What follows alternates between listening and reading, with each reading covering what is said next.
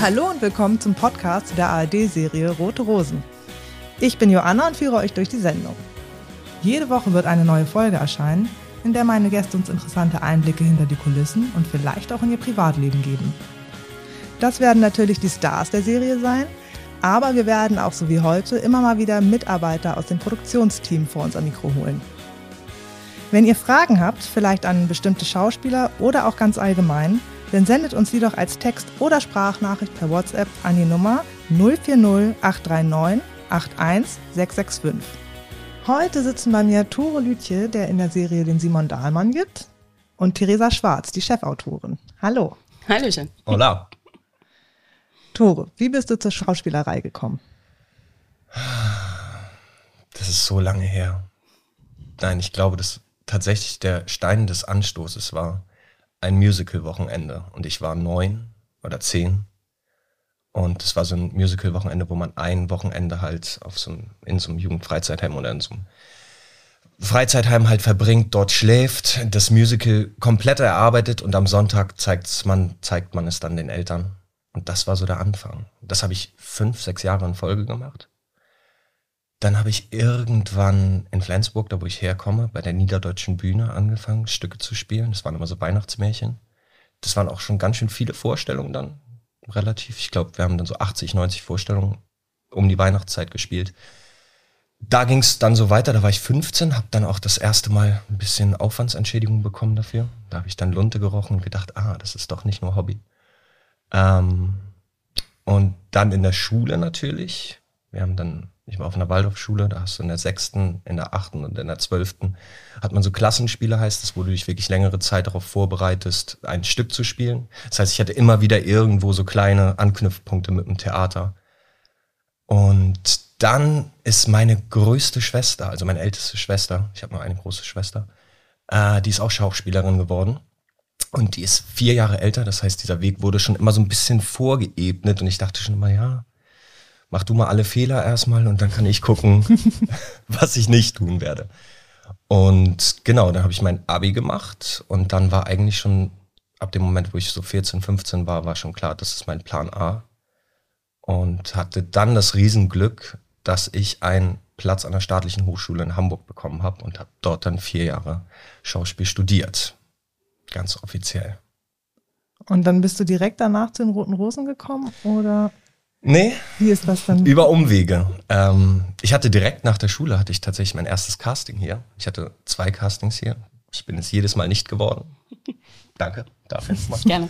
Äh, und dann habe ich nach dem, nach dem Studium habe ich erstmal ein bisschen Theater gespielt in Hamburg. Am Altona Theater und am Thalia Theater auch während des Studiums.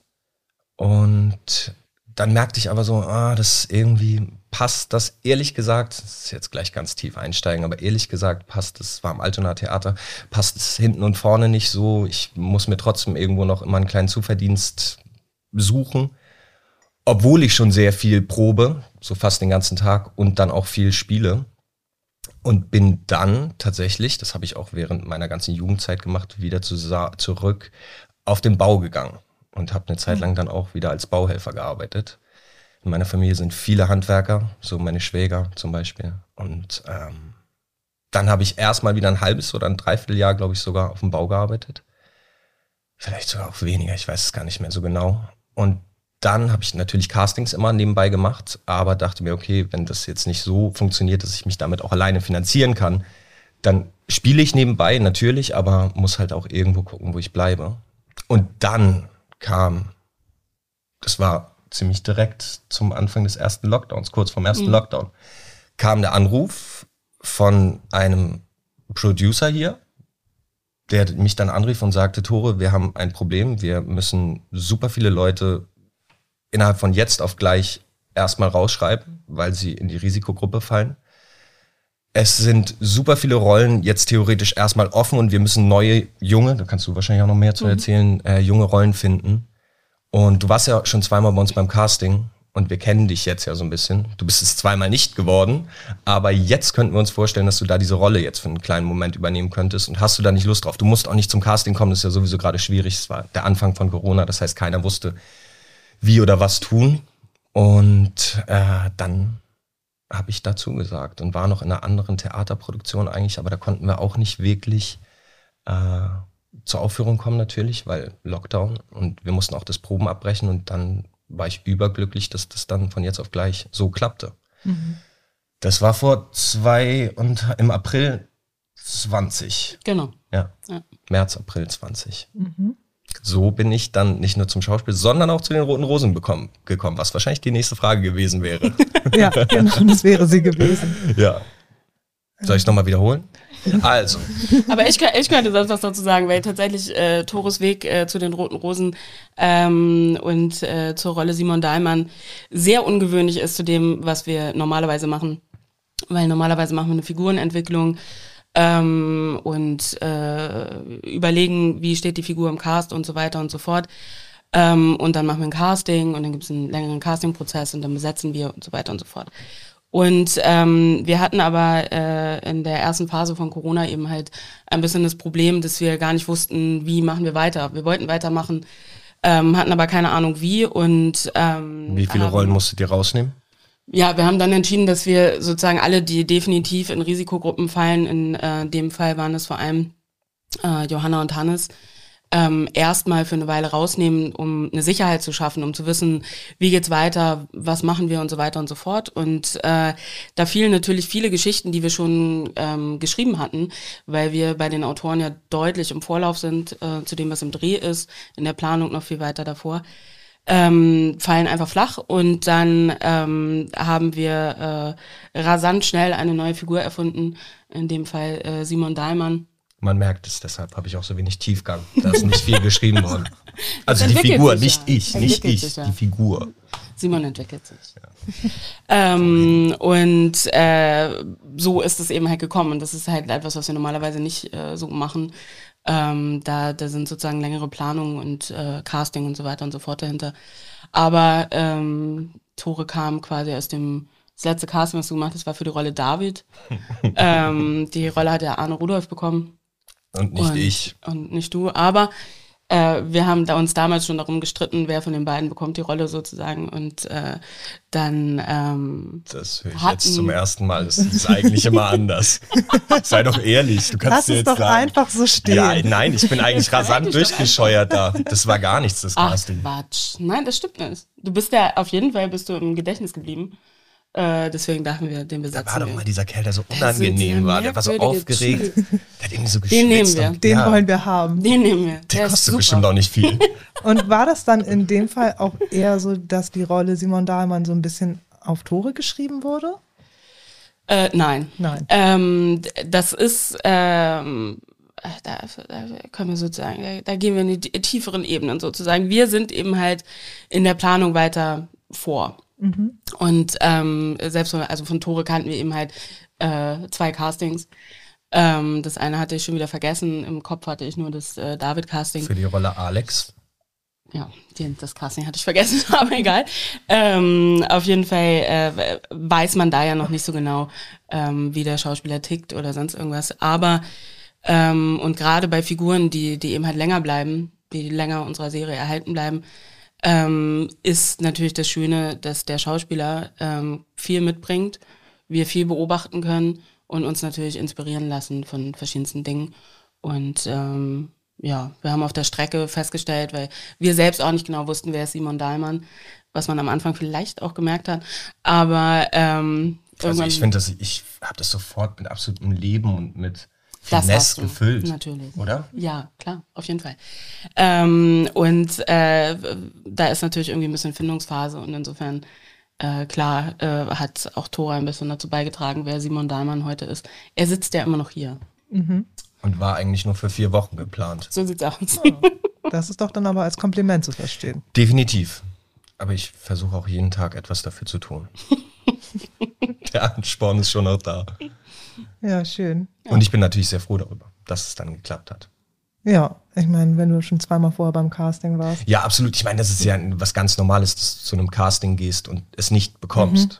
Und ist wahrscheinlich ich glaube, in den meisten Fällen so. Ja, und ich glaube, das ist auch so eine mit der schwersten Sachen, dass du da nicht den Kopf in den Sand steckst, sondern dass du theoretisch so weit zu dir selbst stehst und weißt, wer bist du und was bringst du mit, dass du dann auch solche Absagen wie ja, hat einfach nicht gepasst oder hat vom Typ einfach nicht gepasst oder das passt bei uns gerade nicht rein. Das ist, glaube ich, auch ein Weg, bis du dahin kommst, dass du das so mit dir selbst, dass du damit cool bist dann. Mhm. Dass du einfach immer wieder diese Ablehnung erfährst, beziehungsweise es ist nicht mal eine Ablehnung, sondern halt eher einfach that's the game so ein bisschen. Ja, ich meine, es kommen ja auch so viele zum Casting. Ja. Das ist natürlich dann klar, dass die Leute meistens abfuhren. Und es war auch gelogen. Natürlich nimmt es einen mit. Ja. Also gerade nach, ja, es ist ja so. Du hast Hoffnung und dann hast du Projekte, wo du gerade wirklich Lust drauf hast und denkst, oh, das wäre das Beste, wenn das jetzt klappen würde. Du träumst dich schon zwei Jahre weiter und denkst, ja, das ist es und dann fliegst du schon beim E-Casting raus und wirst nicht mal eingeladen. That's lie. Ja, aber es hat ja geklappt. Ja. Eine Erfolgsgeschichte. Können wir das als Überschrift nehmen? Wie hast du dich dann auf deine Rolle vorbereitet? Also es gibt natürlich, das war, glaube ich, eine halbe Seite, wo drin stand, wo kommt Simon her? Wie ist er ungefähr? Welche Eigenschaften hat er? Was mag er nicht? Was mag er gern? Was isst er gerne? Stand da nicht. Aber das wäre vielleicht schön. Und dann bekommt man natürlich auch irgendwann das erste Buch, das erste Drehbuch, so wo dann die Szenen drin sind und anhand dieser Geschichten und wie diese Figur da spricht. Ich finde, das erzählt eigentlich schon am meisten das, worauf man sich so einlässt oder dass man ein Bild davon bekommt, wie könnte diese Person sein.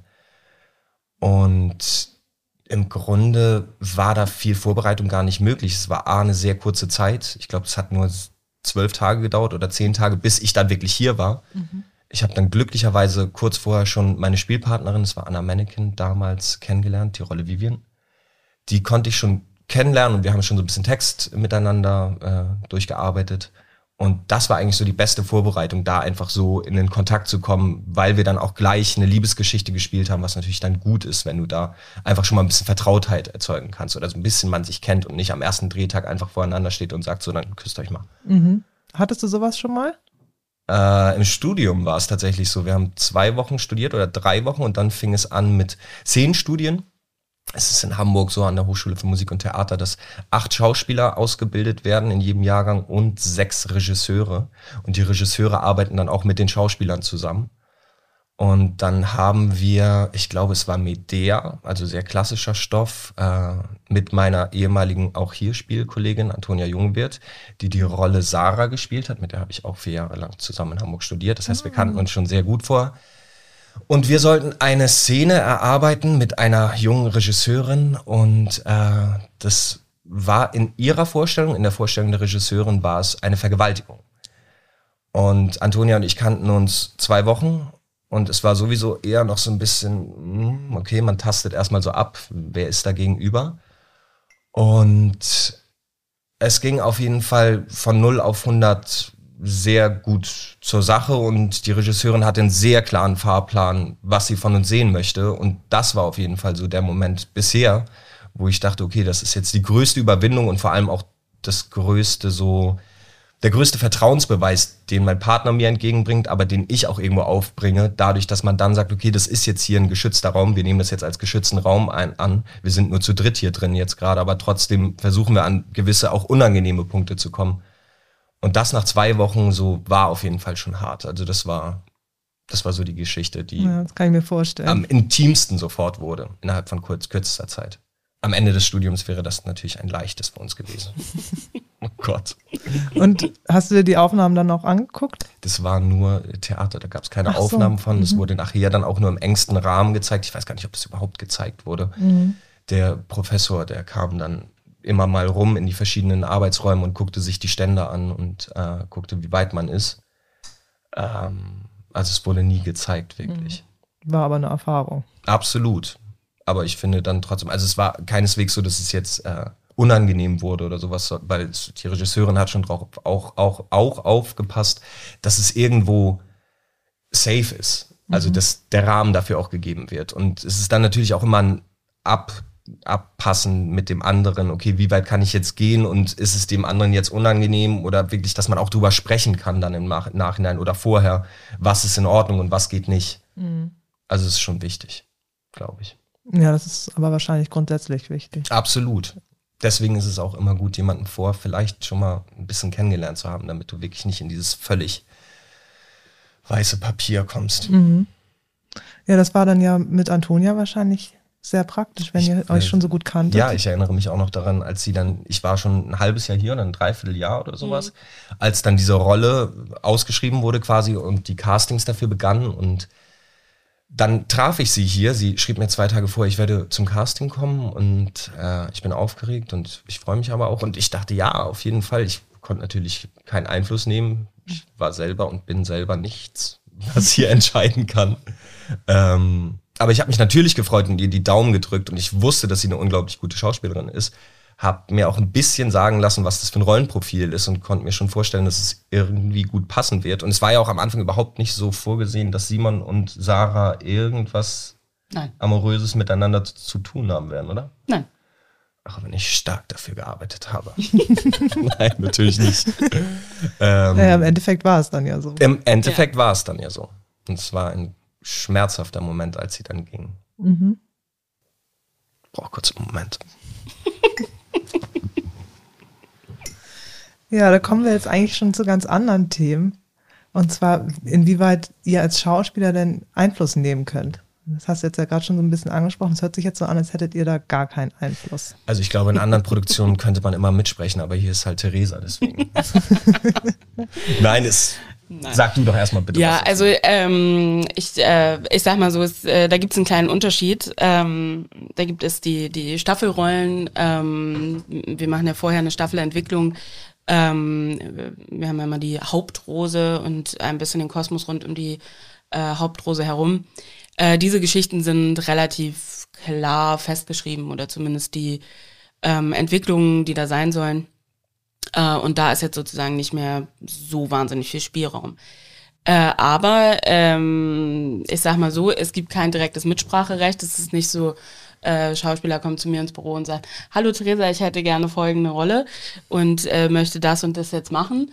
Ähm, äh, so funktioniert's nicht, aber ähm, wie ich eben schon gesagt habe, man lässt sich ein bisschen inspirieren und äh, wir lassen uns ähm, von, äh, wir schauen die ganze Zeit eigentlich immer den Studiokanal, äh, haben also einen, einen relativen schnellen Überblick darüber, was funktioniert, was funktioniert nicht, ähm, wo könnte was hingehen. Also insofern ein, ein direktes Mitspracherecht ähm, äh, in dem Sinne gibt es nicht, aber natürlich ähm, gerade bei den langlaufenden Figuren äh, ist da schon ein bisschen, ja, man, man spricht darüber, man, man tauscht sich aus. Ähm, wir unterhalten uns äh, vor der Tür oder offiziell in meinem Büro oder wo auch immer. Ähm, und so manch eine Idee von, von, von einem Schauspieler äh, seiner Rolle bezüglich haben wir auch schon aufgenommen. So ist es nicht. Aber äh, die grundsätzliche Entwicklung der Geschichten ähm, ist sozusagen Autorenabteilungsintern. Und ich glaube, es ist dann auch häufiger der Fall, der Fall, dass Schauspieler oder Schauspielerinnen dann zu euch hochkommen und eher etwas nicht wollen, oder? Also es ist doch häufiger der Fall, ja. dass sie es nicht wollen, als dass sie kommen und sagen, wie wäre es, wenn sowas geschieht? Naja, also nicht wollen ist auch so eine Sache. Es sind ähm, manchmal gibt es Missverständnisse oder ähm, es ist natürlich, wir haben natürlich einen längeren Überblick darüber, wo geht die Geschichte hin, als der Schauspieler selbst, weil ähm, man, ihr bekommt irgendwie die Drehbücher und habt eine Drehbuchwoche vor euch. Ähm, und, Maximal äh, zwei, drei Wochen können genau, wir vorher so, wissen, was und das, Insofern ist der Bogen und, und das, wo geht's hin? Ähm, was ist es für eine Geschichte? Wo landen wir da? Ähm, das sind Dinge, über die man sich eben halt unterhält und äh, spricht und Missverständnisse klärt oder versucht, Kompromisse zu finden, weil manche Geschichten vielleicht auch ähm, tatsächlich noch nicht so hundertprozentig on point sind. Es ist eben halt im äh, täglichen äh, Formaten ist das nun mal so. Insofern da sind wir ja auch darauf angewiesen, sag ich mal so, das darf ich nicht zu viel sagen, ähm, dass äh, die Schauspieler mitarbeiten und äh, ihre Rollen gestalten und ähm, so, also das äh, ist ein gegenseitiges Geben und Nehmen. Wie lange seid ihr denn da in der Planung im Voraus? Ähm, das kommt ein bisschen drauf an, weil ähm, wir haben Figuren, die wir eben halt schon fast ein Jahr vorher planen. Ähm, das sind eben halt besagte Staffelfiguren, äh, wo klar ist, wo geht die Geschichte hin, was machen wir da. Langlaufende Figuren, so nennen wir sie immer, das sind ist der Cast, der bestehen bleibt. Also Figuren eben halt wie Jelena hatte der jetzt schon oder auch ähm, Tore. Äh, diese Figuren, ähm, die sind natürlich länger da und äh, Da ähm, haben wir manchmal auch äh, Staffelgeschichten, größere Geschichten. Manchmal entwickeln sich die Geschichten aber auch in unseren sogenannten Futures. Die machen wir ungefähr drei Monate ähm, im, im, im Voraus, bevor wir anfangen zu plotten. Und vom Plot bis zum Dreh äh, sind es nochmal zwölf Wochen. Erkläre also, bitte Plotten. also das Plotten ist, ähm, da denken wir uns in einem, einem Team, ähm, also oben sitzt in unserem Plotraum, äh, sitzt ein, ein Team von Autoren, von ständig wechselnden Autoren, äh, die sich die Geschichten für die einzelnen Folgen ausdenken. Also die 28 Szenen, die wir haben und die wir dann auch produzieren, entstehen hier vor Ort äh, von, von einem Team, ähm, wo erstmal der sogenannte Plot, also die Handlungsebene äh, gemacht wird. Ähm, und äh, da legen wir eben halt fest, äh, was die Figur erlebt, ähm, die aber schon auch ganz genau in, in welchem äh, in welcher Deko, wer spielt sonst noch mit, ähm, ist Hund Betty dabei oder nicht oder was auch immer. Äh, das legen wir alles fest und dann wird das weiter ausgearbeitet. Da werden ja noch nicht die äh, Dialoge geschrieben. Nein, das ähm, ist bei uns äh, sehr kompliziert sozusagen aufgeteilt, weil ähm, natürlich bei dieser, ich nenne es mal charmant, Fließ, Dankeschön, ähm, äh, Fließbandarbeit ähm, müssen wir einfach zwangsweise äh, uns aufteilen. Wir sind insgesamt ein, ein Team von 40 Autoren, ähm, die verschiedene Dinge machen. Äh, ein Team von rund, äh, es sind, müssten so 15 bis teilweise 20 ähm, Autoren, die sind spezialisiert auf die sogenannte Storyline. Das ist der Plot, das ist die Handlungsebene. Ähm, das ist das, was zuerst entsteht. Und ähm, das geht dann raus an Dialogbuchautoren. Ähm, also wir machen in der Story noch fünf Folgen am Stück, einen Blog, das ist eine Fernsehwoche. Und ähm, das geht raus an äh, fünf Drehbuchautoren, die in ganz Deutschland verteilt sind. Ähm, insgesamt sind es aber auch nochmal 20 verschiedene Autoren, ähm, die dann die, äh, die Drehbücher dazu schreiben, also das sogenannte Dialogisieren aus diesen Szenen, die wir vorher gemacht haben äh, entstehen dann eben halt die Dialoge. Das kommt auch nochmal alles wieder zurück, wird alles angepasst und so weiter und so fort. Also insgesamt ähm, äh, braucht ein Blog in der äh, Entstehung äh, rund zwölf Wochen von der ersten Idee bis zum fertigen äh, Drehbuch, bis unsere Drehfassung dann, dann fertig ist und runtergeht in die Produktion. Und dann ähm, wird gedreht. Ist es dann auch schon abgenommen? Redaktionell? Ja, klar. Ja. Bis dann, also dann haben, ist es fertig, fertig. Ja, wir haben mehrere, ähm, weil, also es gibt mehrere Redaktionsabnahmen. Also der NDR macht ja unsere Redaktion. Und ähm, wir haben das schon auf Storyline-Ebene, äh, wo eben halt grundsätzlich über die, die Handlungen ähm, sich geeinigt wird. Und äh, dann auch eine Dialogabnahme. Also beides. Und dann kommt erst der Schauspieler.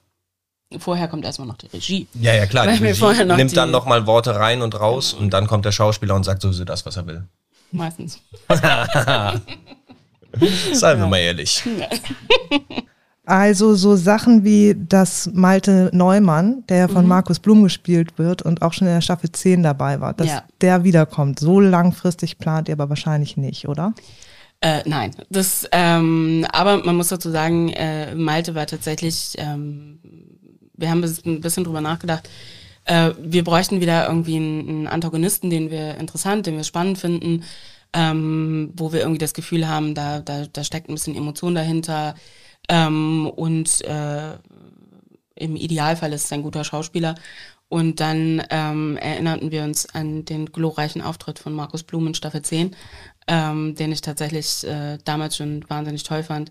Und ähm, habe mich halt gefragt, hätte er Interesse, würde er wiederkommen. Und dann ähm, hat unser Executive Producer äh, Christoph Schubenz mal äh, Markus angerufen und hat mal so nachgefragt, wie geht's denn so? Und hättest du grundsätzlich Interesse, wieder für uns zu arbeiten? Und Gott sei Dank hat er ja gesagt. Und das ist schon eine Weile her. Also das ist schon äh, fast anderthalb Jahre her. Und ähm, dann äh, dachte ich erstmal, das ist schon mal eine super Voraussetzung, dass er will. Und dann ähm, habe ich mir eine entsprechende Geschichte dazu ausgedacht. Ähm, und so haben wir Malte wieder reingeholt. Also es ist eben halt nicht schon vor, ich weiß gar nicht, wann das war, das letzte Mal vor acht Jahren oder wann auch immer er da war. Äh, da war noch nicht geplant, dass er wiederkommt, aber ähm, schon vor ungefähr anderthalb Jahren haben wir das äh, geplant. Du hattest das ja eben schon ein bisschen angedeutet. Ihr Autoren scheint ja auch Einfluss auf die Castings zu haben. Und darauf werden Jein. die Rollen besetzt. Naja, ihr schreibt Jein. zumindest die Casting-Szene. Das ist schon mal sehr viel Einfluss, finde ich. Ja, ja, aber es ist ähm, der, der Casting-Prozess. Äh, hier können wir zu dem äh, Unterschied zwischen Chefautor und äh, Writer-Producerin kommen, weil ähm, als, als Chefautor hat man natürlich in dem Sinne Einfluss, dass man, dass man sich was ausdenkt und eine Geschichte formt, ähm, die dann eventuell zufälligerweise zu äh, einem Menschen ganz besonders passt aus dem Casting. Ähm, aber das ist ja eher ein indirekter Einfluss.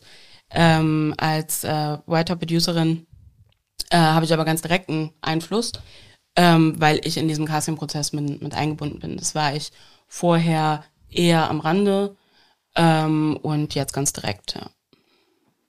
Und bringt dir das Spaß? Ja, ja. natürlich. Also, weil ähm, das ist eigentlich immer das Faszinierende. Man denkt sich äh, weit vorher irgendwie eine, eine Geschichte aus, eine, eine Figur und entwickelt die. Und ähm, so richtig lebendig wird die eigentlich erst, wenn, wenn da ein Schauspieler kommt und die verkörpert. Und ähm, dann äh, entstehen da auch ganz, ganz, ganz neue Sachen und so. Und das ist äh, immer ein faszinierender Prozess. Und natürlich im Casting zu gucken, wer, entweder wer passt genau da drauf, was ist genau das, was ich mir vorgestellt habe, oder ganz anders. Vielleicht ist auch jemand dabei, wo man denkt, das ist gar nicht das, was ich mir vorgestellt habe, aber irgendwie finde ich es super.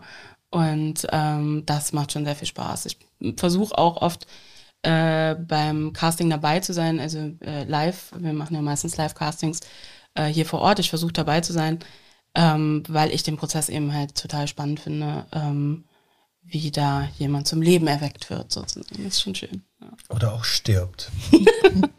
Und bist du denn auch öfter bei den Drehs dabei oder guckst die fertige Sendung dann? Äh, das auf jeden Fall, ja. Also die fertige Sendung, klar. Also wir, ähm, beziehungsweise die Abnahmefassung, ähm, die, die schaue ich mir alle an. Ähm, aber äh, Erklärst du beim- kurz die Abnahmefassung?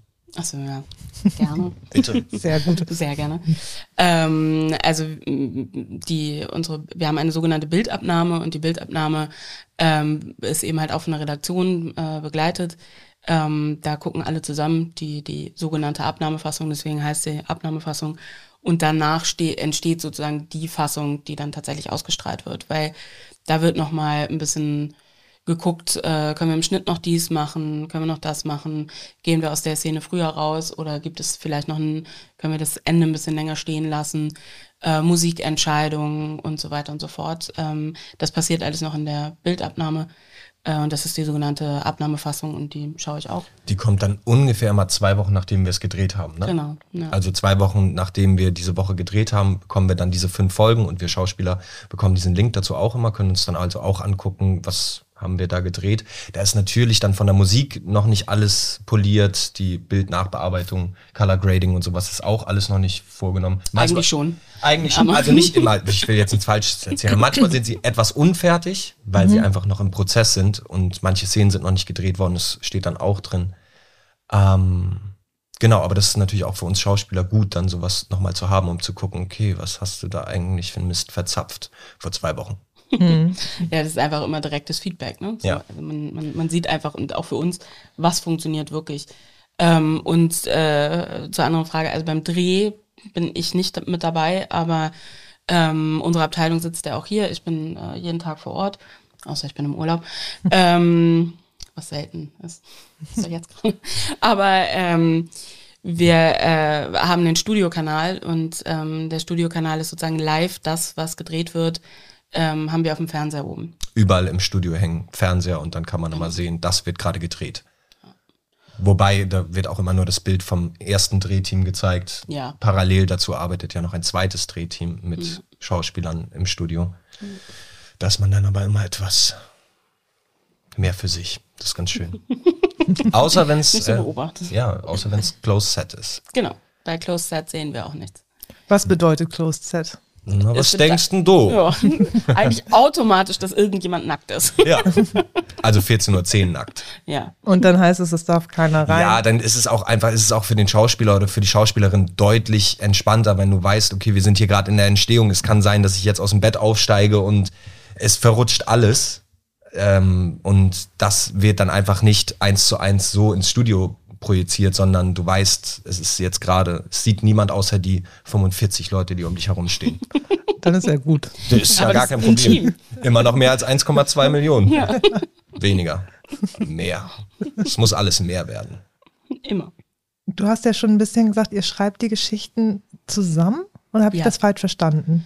Ja, also ähm, ich äh, kann es ja als kurzen, ich, ich versuche es als Überblick äh. Soll ich die Tasche, Tasse sonst wieder Ja, hinstellen? gerne. Du sollst nämlich nicht in mein Kostüm saugen. Ja, du hast aber auch so schöne lange Arme. Auch Beine. Auch das, ja. Wollen wir darüber sprechen? Wenn du Wir sollten über gerne. meine Beine sprechen, definitiv. ja.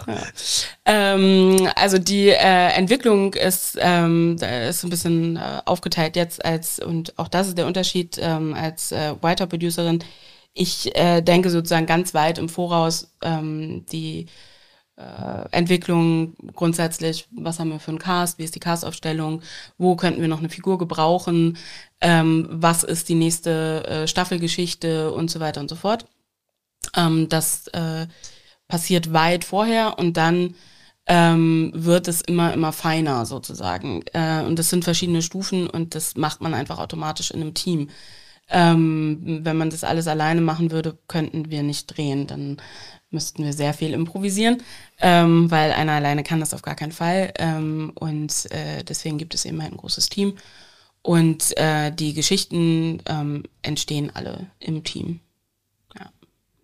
Was aber auch mit diesem es ganzen. Vorlauf und dem ganzen Prozess, dass Geschichten einfach auch so weit im Voraus schon, dass die Erzählbögen, dass die dramaturgischen Bögen da schon gebaut werden, was vielleicht auch ein bisschen dann eine Erklärung dafür ist. Also häufig liest man das, ich lese mir ja auch ab und an mal die Kommentare dann durch von den Fans, worüber ich mich sehr freue, da ist sehr viel Positives und sehr viel Konstruktives dabei. Aber häufig halt dann auch so, wie kann man sich nur sowas ausdenken und das passt überhaupt nicht. Und gerade dann viele so Sticheleien in Richtung der Autoren, wo ich mir denke, so ja, aber diese Geschichte ist halt auch schon vor einer gewissen Zeit geschrieben worden. Also manchmal fehlt dann vielleicht auch so ein bisschen so dieser Überblick darüber zu sagen, okay, das ist jetzt einfach schon vor vier Monaten so erzählt worden. Die Figur hat sich aber, da es eine ganz andere Person ist, die das spielt, ein bisschen anders entwickelt. Deswegen löst sich das jetzt vielleicht mehr ein oder das weniger. Also das kann man auch gerne mal dann so ein bisschen im Bewusstsein haben, dass diese Geschichten einfach zum Teil auch schon sehr alt sind Ja, sehr alt. und verstaubt. Ein bisschen, manchmal. Aber deshalb putzen wir ja auch jeden Tag daran. Nächste Frage. Stört dich das eigentlich, wenn du so äh, Hasskommentare irgendwo da liest? Wenn du so liest, oh mein Gott, was die Autoren sich da ausdenken, bitte einfach abschalten, geht vom Sender. Ähm, ich sag mal, die offizielle Antwort ist nein, ich nehme das natürlich konstruktiv auf. Total. Äh, die inoffizielle Antwort ist natürlich, Ja. weil ähm, da, da teilweise wird's auch, äh, ich sag mal, persönlich, ne? Und ähm, dann denkt man sich auch, ich fühle mich gerade ein bisschen gekränkt. Äh, aber ähm, ja, an, an sich, ich glaube, dafür ist man ja nicht gefeit. Das ist einfach äh, das Internet. Und Leute schreiben da gerne Sachen hin. Äh, und ja, also ich sag mal so, es ist äh, durchaus so, dass ähm, wir äh, Stimmungen erkennen äh, und dann auf gewisse Art und Weise natürlich auch irgendwie aufnehmen. Ähm, Stimmt, das ist vielleicht auch mal ganz wichtig zu sagen, Ja. dass es schon auch ankommt, das, was draußen geschrieben wird, Ja. dass das hier auch ankommt, dass wir uns auch zwischenzeitlich einfach darüber unterhalten, wie gut wird etwas angenommen jetzt gerade, weil du kannst natürlich, du darfst dich nicht an einzelnen Kommentaren festhalten und manchmal sind dann da ja Kommentare, wo du denkst, ah, das habe ich jetzt häufiger gelesen oder das deckt sich so ein bisschen mit dem, was ich selbst auch in der Abnahme dann sehe oder so, wie es für mich Genau. rüberkommt und da gibt's dann bestimmt auch, also ich kann es dann auch von mir aus sagen, dass ich manchmal dann das Gefühl habe, wenn die Rolle Simon jetzt vielleicht über lange Strecken wirklich eklig wird, wie auch immer, oder wirklich unzufrieden mit seinem Leben ist und dadurch einfach so handelt, dass man denken könnte, okay, das kommt jetzt so unsympathisch rüber, dann scheue ich mich nicht davor, auch unsympathisch zu sein, weil da macht die Rolle ja erst wirklich Spaß. Aber es wird schon auch, also ich nehme das dann schon auch wahr, wenn es dann heißt, okay, der ist ja nur noch unausstehlich und das ist ja nur anstrengend. Gar nicht, dass ich meine Rolle dann völlig umstelle, aber dass ich das so zumindest im Hinterkopf habe. Bei der nächsten Möglichkeit, wo es dann heißt, okay, da könnte auch mal wieder ein bisschen was Zugewandtes von Simon gezeigt werden, dass ich mir da dann extra Mühe gebe, besonders zugewandt zu sein. Nee, ich finde es ich find's schon wichtig dann zu sagen, dass diese ganzen Kommentare irgendwo auch äh, gehört werden. Ja. Was natürlich überhaupt nicht geht, wenn Leute sich da einfach nur auskotzen oder einfach nur ihren Frust nach außen tragen. Also sowas, es ist super unnötig. Es kommt bei manchen Leuten auch einfach an, gerade wenn sie anfangen hier zu sein, äh, dass sie es sich zu Herzen nehmen, was dann auch schnell nicht mehr der Fall ist. Aber es ist natürlich ganz klar, dass dafür eigentlich im Internet überhaupt kein Platz sein sollte. Weil wir sind Schauspieler und wir kommen damit vielleicht noch ein bisschen mehr klar, weil es unser Beruf ist. Aber es geht ja dann so weit, dass auch einfach Privatpersonen, sowas wie Mobbing oder generell Hass ja. im Netz, dass das einfach total unterschätzt ist, was das bei Menschen auslösen kann und wie weit es gehen kann. Deswegen, ein klares Statement dagegen. Aber die konstruktive Kritik oder auch gerne mal eine wirkliche Meinung von Menschen, wenn es dann heißt, okay, das hat mir gar nicht gut gefallen, also wenn man damit was anfangen kann, dann immer gerne her damit. Nichts ja. besser als das, weil damit kann man dann auch arbeiten. Weil von den Autoren kriegen wir keine Kritik mehr. ich zumindest nicht mehr. Ich glaube, sie haben mich einfach aufgegeben. ja. Zu Recht. Wie kommt es denn, dass ausgerechnet ihr beiden zusammen hier auf der Couch sitzt? Tatsächlich, es hat ein Jahr lang gedauert, bis ich das erste Mal oben bei den Autoren im Büro war. Und dann bin ich gleich bei Theresa ins Büro, weil es ging darum, irgendwas Rollentechnisches, wo ich mich gefragt habe, wie wird es weitergehen? Und dann haben Theresa und ich gemerkt, dass wir uns privat überhaupt nicht verstehen. und dass wir maximal in der Arbeit irgendwo miteinander was zu tun haben sollten. Nein, äh, ehrlich gesagt, natürlich so über die Zeit lernt man sich dann auch besser kennen und ja. Lisa und ich, wir haben dann auch, gerade Lukas hat ja auch in einer Podcast-Folge erzählt, dass man in Lüneburg auch gerne mal abends ein Wasser trinken gehen kann. dass man vielleicht auch eine Pizza gemeinsam isst und da hat sich jetzt tatsächlich dann auch herauskristallisiert, dass du jetzt einfach mal weitersprichst. Nein, also es gibt ja ähm, allgemein kann man sagen, äh, dass äh, man natürlich, wenn man äh, zusammenarbeitet, man sich auch irgendwann irgendwie miteinander unterhält und äh, Tore und ich, wir verstehen uns ganz gut. Ähm, und man könnte sagen, zarte Bande der Freundschaft werden geknüpft. Das könnte aber auch eine Serie sein. Zarte Bande der Freundschaft. Das heißt es so gewollt. Ja, es ist auch ein bisschen kitschig. ähm, und insofern, äh, ja, wir, wir, gehen öfter mal irgendwie zusammen aus und ähm, äh, essen eine Pizza und trinken Wasser. Ja. Ja. Essen auch mal zusammen Mittag hier. Auch das, ja. Und äh, ja, aber das ist ja normal. Also wenn man lange irgendwie zusammenarbeitet, äh, freundet man sich, glaube ich, irgendwann, wenn man sich einigermaßen sympathisch ist, auch an. Und unterm Strich liegt es einfach nur daran, weil es die Departments sind, weil ich Schauspieler bin und Theresa von den Autoren. Und das er sichert sich seine Rolle, ne? Sehr schlau. Seien wir mal ganz ehrlich. Ganz ehrlich, ja. Okay, ja. gut. Aber ich habe auch schon einen Brief geschrieben. Ab dem Moment, wo ich hier raus bin, kriegst du dann die harten Facts um die Ohren geschlagen. Natürlich nur auf, in Papierform. Danke. Traue ich mich nicht, dir ins Gesicht zu sagen. weil ich feige bin. Da freue ich mich drauf. Dachte ich mir. Äh, dann schreibe ich dich nächste Woche raus, okay? äh, das könnte sie wirklich. Aber das ist okay. Ja. Das könntest du nicht alleine. Naja, schon. Sollen wir das hier klären? Nee, lass uns das. Machen wir irgendwann später. Willst du das riskieren? ich bin da völlig frei. Also mit Angst zu spielen, glaube ich, macht nicht viel Sinn. Deswegen, ich spiele das so. Und wenn ich nächste Woche rausgeschrieben werde, dann war das eine schöne Zeit und dann ist es auch okay. Spoiler Alert. Wirst du nicht. Echt? Ja. Herzlichen Glückwunsch. Herzlichen Glückwunsch. Was ich dir noch sagen Zwei Wochen. Ja. Theresa, du hast wahrscheinlich ja. auch schon für andere Produktionen geschrieben. Ja, ich ähm, habe auch schon für andere Produktionen geschrieben und äh, eigentlich alle im Daily-Bereich. Und ähm, ja, war so in der fast der ganzen Daily-Landschaft, äh, die es in, in Deutschland so gibt, äh, weil ich äh, diesen Job, also Autor, äh, mache ich seit zwölf Jahren, ja. Was extrem erstaunlich ist, dadurch, dass sie erst 27 ist. Mhm. Danke. Das stimmt. Scham. Darf ich doch länger bleiben? Ja. Und äh, schreibst du dann an so vielen Dailies, weil dir das besonders Spaß macht oder wie kommt das? Also das ist so ein bisschen, ähm, ich habe hier angefangen und ähm, dann lernt man natürlich im Autorendepartment äh, andere Autoren kennen und die empfehlen dann weiter und dann ähm, ruft plötzlich irgendjemand an und äh, sagt, hättest du nicht auch mal Lust irgendwie für, ich mach mal kurz Werbung, zum Beispiel für, für unter uns oder alles was zählt oder was auch immer zu schreiben. Und ähm, dann dachte ich mir, naja, warum auch nicht? Ist ja mein Job, also äh, probiere ich das einfach mal aus. Und ähm, was ich gemerkt habe, das äh, ist schon einerseits zwar sehr anstrengend, ähm, diese verschiedenen, ja, du hast einfach zwei äh, große ähm, äh, ein, ein Kosmos von, von, von Geschichten, von, von Figuren, teilweise heißen die gleich, sind aber ganz anders. Äh, und das muss man irgendwie alles auseinanderhalten. Das ist natürlich äh, ein bisschen herausfordernd. Ähm, aber ich habe das über Jahre, habe ich das sehr, sehr gerne gemacht, dass äh, ich einfach verschiedene Serien gemacht habe, weil jede Serie auch ein bisschen anders ist. Ähm, von ihrem ganzen Kern her, worum es geht, ähm, wie das aufgebaut ist. Äh, zum Beispiel alles, was zählt, ist jetzt eigentlich eher so ein bisschen, ich sag mal, viel mehr auf Comedy äh, ausgelegt als jetzt Rote Rosen. Ähm, die anderen Formate, die ich gemacht habe, sind eben halt keine 45 Minuten, sondern 25 Minuten. Das ist ein Riesenunterschied. Ähm, dann ist da teilweise Werbung mit drin, was wir nicht haben und so. Und äh, da lernt man ganz viel und das äh, habe ich sehr, sehr gerne über viele Jahre gemacht. Ähm, und nun bin ich aber schon seit 2019 ähm, jetzt äh, die ganze Zeit hier. Nur noch rote Rosen.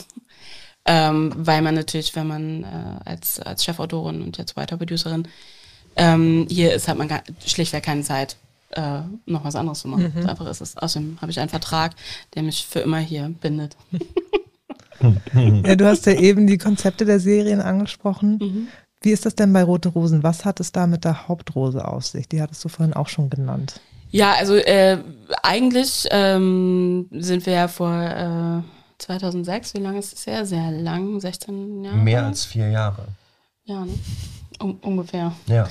Ähm, äh, als sogenannte Telenovela gestartet. Und eine klassische Telenovela-Geschichte ist eben halt, man hat eine Hauptfigur, ähm, die man über damals, äh, ich glaube, die erste Staffel waren sogar nur 100 Folgen, aber die wir über knapp 200 Folgen äh, begleitet haben, ähm, wo wir die, die Geschichte äh, mitbekommen haben, wo es ein klassisches großes Happy End gibt und dann ähm, verabschieden wir wie im Märchen ähm, die Figur und sie wird für immer glücklich sein. Im Off. Äh, Bitte nicht vor der Kamera nicht mehr hier, sein. Bitte weil ab da wird es langweilig. Glück ja. ist nur noch langweilig. Ja. Und, ähm, obwohl das stimmt auch nicht. Äh, ja, aber eine Woche trägt das. Zwei vielleicht. Ja, dann muss es steil abwärts gehen. Äh, nein, nein, nein, ich, äh, ich kann dir gleich den, den, äh, das Gegenteil beweisen, weil ähm, wir im Laufe der Jahre das natürlich irgendwie auch ein bisschen äh, teilweise anders gehabt haben. Äh, zum Beispiel in, in der Staffel 18, Mona und Jens waren sehr lange sehr glücklich und auf wundervoll zauberhafte Art Stimmt, aber die konnten das, da hat es auch wirklich getragen, dass sie oh, sehr lange glücklich ja, waren. Das war einfach ein fantastisches Paar. Übrigens, diese Staffel gibt es doch jetzt als Buch zu kaufen, oder? Als äh, Hörbuch? Als Hörbuch? Als Hörbuch und äh, ich glaube, es soll auch als Buch äh, aus, äh, rauskommen. Ich habe das irgendwo mal gehört. Ja. Echt? Ja, ja, ja, den Link zu dem Hörbuch, den findet man auch hier in den Show Notes. Hier unten drin. in der Caption. Nein, aber wirklich, Mona, Mona und Jens, das war, das war schön. Da das war wirklich, das war, also, und das war eben halt, ähm, das war Risiko, sag ich mal so, ähm, weil äh, wir uns dachten, wir versuchen es einfach mal, ein paar glücklich zu erzählen. Und, und auch glücklich miteinander in die Abendsonne schreiten zu lassen. Ja, auch das, ja. Und ähm, das äh, klingt seltsam, aber ähm, das ist tatsächlich äh, relativ außergewöhnlich für uns, weil wir sonst immer sehr lange auf das Happy End warten. Mhm. Sehr lange. Mhm. Und das ein bisschen ausreizen. Und bei Mona und Jens haben wir das ein bisschen früher gemacht. Und, äh, Was ja sowieso ein Thema ist, das liest man ja auch häufig, dass es das alles sich so, so, so zieht und so lang ist und dann heißt es auf einmal wieder, ja, das ging jetzt aber viel zu schnell. Ja. Und da darf man halt auch nicht vergessen, was für ein Format wir hier bedienen, ja. nämlich mit einem Daily-Format dann auch einfach manche Geschichten gezogen werden müssen. Also stelle ich mir zumindest so vor. Ich bin ja nicht da drin. Aber äh, dass manche dann eben auch ein bisschen. Ich dachte, ich habe noch einen. noch. äh, gezogen werden und manche eben dann auch manchmal eine Zuspitzung brauchen und beschleunigt werden. Ja. Gewisse Geschichten. Ja.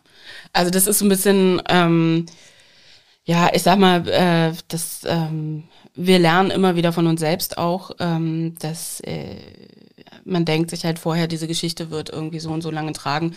Und dann stellt man auf der Strecke fest, hm, jetzt wird es aber arg langweilig. Und dann. Ähm, Wir haben einmal SBSA gesehen und dann. Reicht es jetzt auch. Ja. Auf Wiedersehen. SBSA? Rate mal.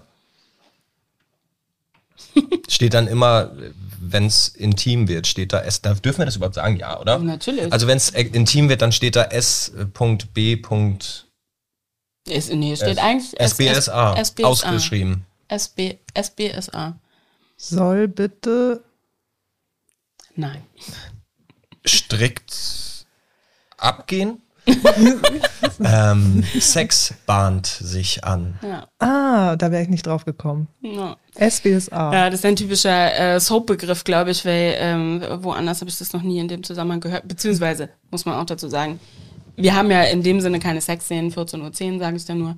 Ähm, bei uns äh, bahnt sich Sex eben halt nur an. Was aber auch die große Kunst ist, finde Ja. ich. Es so knistern und flackern zu lassen, dass der Zuschauer schon allein nur beim aus der Kamera rausfallen sieht, aha, da wird jetzt was gehen. Und dann wird weggeschnitten. ja, im besten Fall. Kommt Ja. auf den Regisseur an. Oder die Regisseurin. Na klar, das ist ja dann im Drehalltag auch manchmal so, dass du wirklich dann eine SBSA-Szene hast und der Regisseur oder die Regisseurin äh, möchte halt noch gucken, was man noch mitnehmen kann davon, wie weit kann ich noch gehen und hält dann noch drauf und sagt noch nicht Danke, sondern guckt einfach mal, Ja. wie lange küsst ihr euch dann noch, was geschieht noch. In der Regie gibt es dann noch die weitere Abkürzung UWA. Das heißt dann, und wird ausgeführt. ja.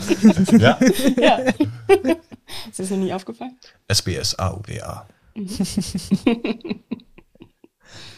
Ja. Wie sind wir darauf gekommen? Keine Ahnung. Du hast wahrscheinlich zu viel wieder von dir erzählt. Da wolltest du mal wieder. Da musste ich mal wieder irgendwas erzählen mit Inhalt. Theresa, gibt es denn noch eine Produktion, wo du sagst, für die würdest du wunderbar gerne schreiben? Ähm, meine eigene. Ja. Ansonsten, weil, also als Autor und ich, ich war lange äh, freischaffende Autorin, äh, macht man natürlich Auftragsarbeit. Das heißt, äh, und natürlich auch hier, obwohl ich äh, hier natürlich die, die große Freiheit habe, ähm, mir, mir Dinge auszudenken und die entstehen dann tatsächlich, ähm, was etwas unglaublich Schönes ist. Äh, das muss ich dazu sagen, weil es wirklich ähm, mir fällt kein anderer Beruf ein, wo das, was in meinem Kopf vor sich geht, dann irgendwann real wird. Das ist einfach das ist Magie, das ist großartig. Ähm, Oder Größenwahn. Auch das. und ähm, natürlich äh, wäre es toll und äh, schön, einfach eine ganz eigene Produktion irgendwann ähm, und eine ganz eigene Geschichte, die ähm, nicht sich bedingt durch irgendwie äußere Umstände, ähm, wie hier die Drehumstände, das äh, Budget und ich weiß nicht was, sondern einfach das, was, was ich in meinem Kopf habe. Ich weiß nur nicht, ob das jemand wirklich sehen möchte. Hast du da schon was geschrieben oder? Naja, das ist natürlich, ähm, die Fantasie lässt sich ja nicht aufhalten und insofern äh, hat man verschiedenste Ideen und, und Sachen, wo man denkt, ah, das würde ich irgendwie gerne mal machen und so weiter und so fort. Ähm, und äh, ja, dann ist man um 9 Uhr morgens wieder im Büro und macht rote Rosen.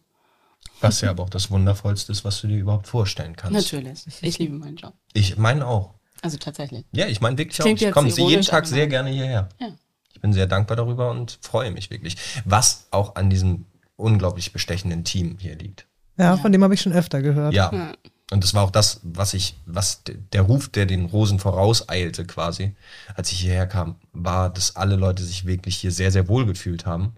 Und äh, ich habe dann von der Agentur oder von Agenturkollegen auch gehört, die hier schon gespielt haben, die dann auch sagten, dass das wirklich was ganz Besonderes hier ist, weil die Menschen eben so eng aufeinander jeden Tag über Jahre hinweg, Jelena hatte das ja auch schon im Podcast, bisschen angerissen, dass es hier wirklich dann so familiär zugeht und dass manche Leute sich hier seit 10, 12, 15. 15 Jahren kennen. Und das merkt man auch. Wenn man nicht halbwegs völlig aus dem Raster fällt, dann nehmen die einen auch sehr, sehr liebevoll auf. Und das ist schon ein großes Gut, glaube ich. A, das zu machen, was man gelernt hat, wofür man brennt, was man liebt, dafür dann auch noch irgendwo wirklich gut bezahlt zu werden. Seien wir mal ehrlich, es ist ja so. Ähm, zumindest wenn ich für mich spreche. Und dann einfach so ein nettes Team um, um einen herum zu haben, auf die man sich jeden Tag wirklich freut. Natürlich nicht auf alle, aber es gibt hier niemanden, wo ich sagen würde, boah, geh mal aus dem Weg oder schnell Maske über die Augen ziehen, damit mich niemand sieht. Nein, das ist schon wirklich schön. Ja. Das ist fast schon Familie. Ja. Stimmt. Das muss ich auch sagen, das, das, das muss ich hier ganz kurz, weil ähm, auch in der Autorenabteilung, wir sind immer so ein bisschen der Elfenbeinturm, sage ich mal so. Ähm, Nein, ihr weil, seid nicht ein bisschen, ihr seid der Elfenbein. Weil wir natürlich Alles dadurch, Marmor. dass wir, ähm, dass wir nicht beim, beim Dreh dabei sind und äh, sozusagen nicht das direkte Drehteam sind, die natürlich irgendwie ähm, äh, da unten im Studio sind, ähm, sondern wir unsere eigene kleine Abteilung haben. Aber äh, wir sind auch Mit eine eigener eingeschworene- Kaffeemaschine. Wir sind eine wirklich Eigenen eingeschworene ähm, äh, Gemeinschaft.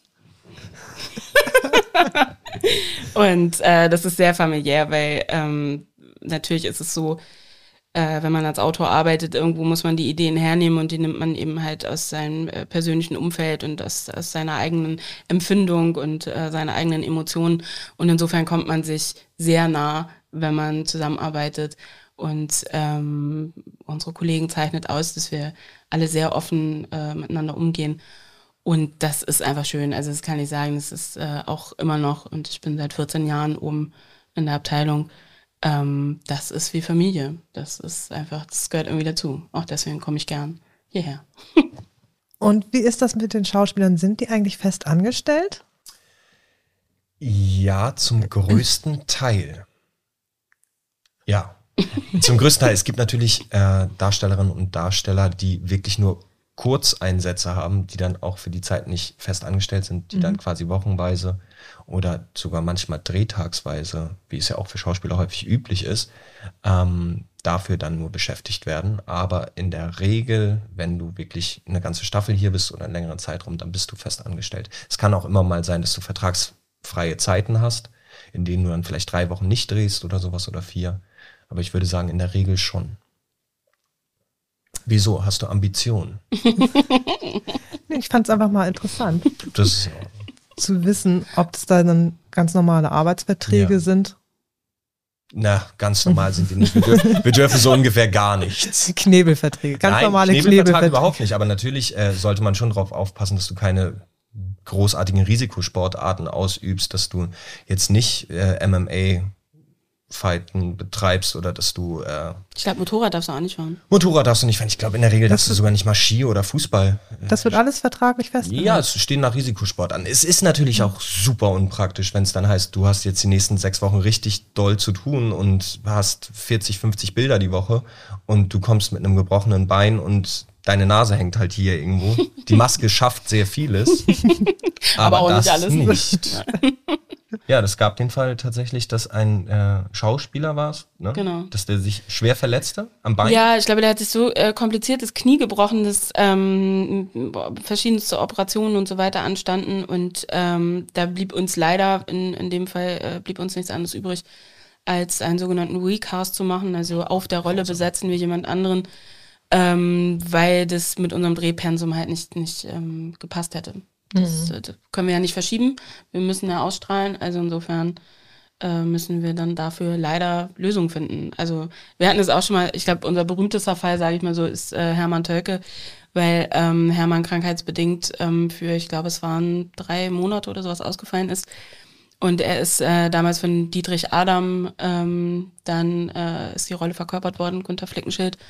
Und äh, das hat ziemlich gut funktioniert. Das ist auch bei den Fans ganz gut, weil wir das offen kommuniziert haben, äh, ganz gut angekommen. Und äh, da entstand auch mein Lieblings, eine meiner Lieblingsszenen, ähm, weil äh, dann Dietrich Adam als Gunther Flickenschild den Raum verließ und äh, Hermann Tölke kam als Gunther Flickenschild zurück. Und ich glaube, ich meine, es war ähm, äh, Thomas, der dann sagte, wo warst du denn so lange?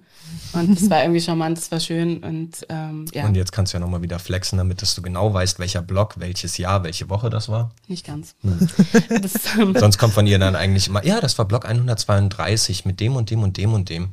Ich aß das und das zum Mittag. ja, ich habe ein äh, ziemlich gutes Gedächtnis, muss man auch haben.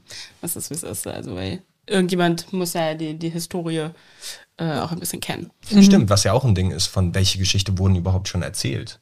Also, Oh ja, Oh ja. alle. ja, Ähm. naja, alle Geschichten wurden noch nicht erzählt. Äh, ja, also ich meine, also schon, also ähm, da, da die, die Varianz an, an Geschichten ist natürlich, Gab es schon einen Zahnarzt? natürlich. Gab es schon ein, äh, eine Fußpflegerin? Nee. Tja, Nächste Staffel. Das, Ich weiß nicht, ob man sich das angucken möchte. Nochmal an alle Fußpflegerinnen da draußen und Fußpfleger. Ich finde es ein sehr ehrenwerter Job. Das auf jeden Fall, hundertprozentig, aber anschlussmäßig. Du musst immer an den Anschluss denken. Naja, guck mal, du, äh, wir drehen doch komplett durcheinander. Ja. Und dann hast du einmal die Füße gemacht und einmal nicht. Der Nagellack ist drauf, der Nagellack ist nicht drauf. Das wird kompliziert. Wir haben, also tatsächlich haben wir überlegt, äh, einen Friseurladen oder ein Kosmetikstudio oder sowas zu erzählen. Aber wegen genau solcher Dinge, das wird nicht werden. Deshalb nur eine Gärtnerei Ja. und ein Hotel. Nur, was heißt denn nur? Nein, deshalb Die eine, die wunderschönste Gärtnerei Lüneburgs. Ja, Gärtnerei Albers. Kaufen Sie auch wieder ein. Morgen. Ja. Oder heute noch. Ja, Das wird auch spannend, habe ich gehört, was noch in der Gärtnerei alles passiert. natürlich.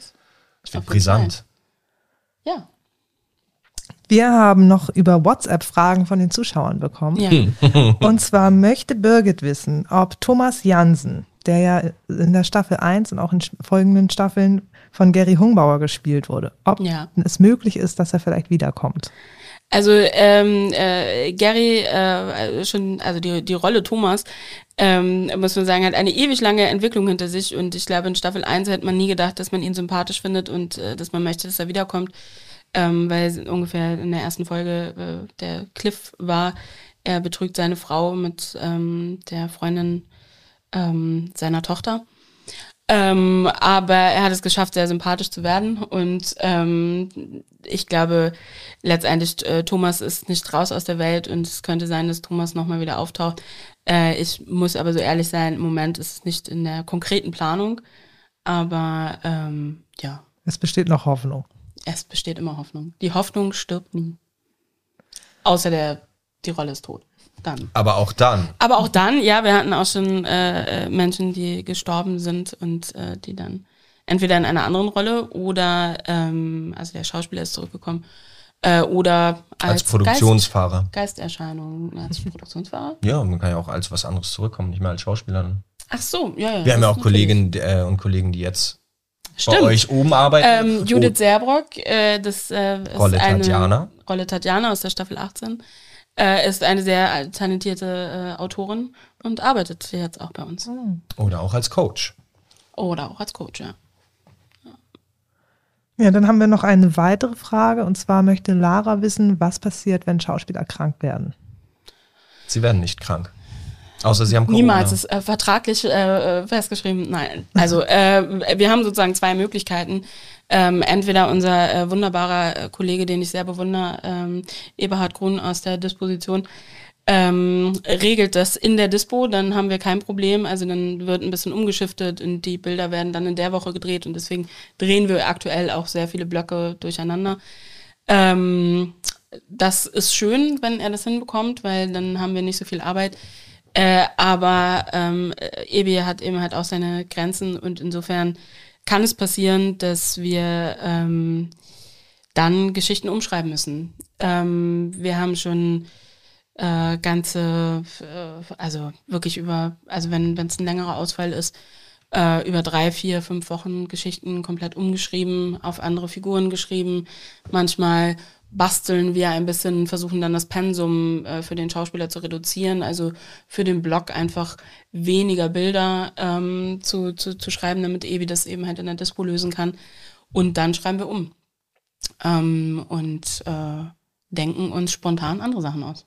Und kann das dann auch passieren, dass die Geschichte im Endeffekt dadurch völlig anders verläuft? Ja, manchmal schon. Ja. Das äh, passiert, ja.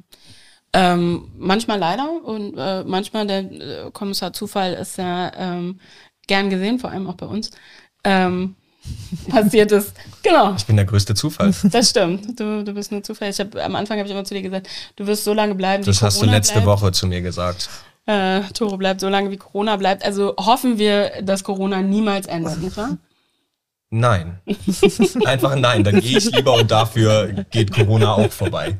Ich würde mich zur Verfügung stellen. Nein, jetzt übertreib's nicht. Doch, wenn wir Corona damit loswerden. Du hast recht, also ciao. Ciao.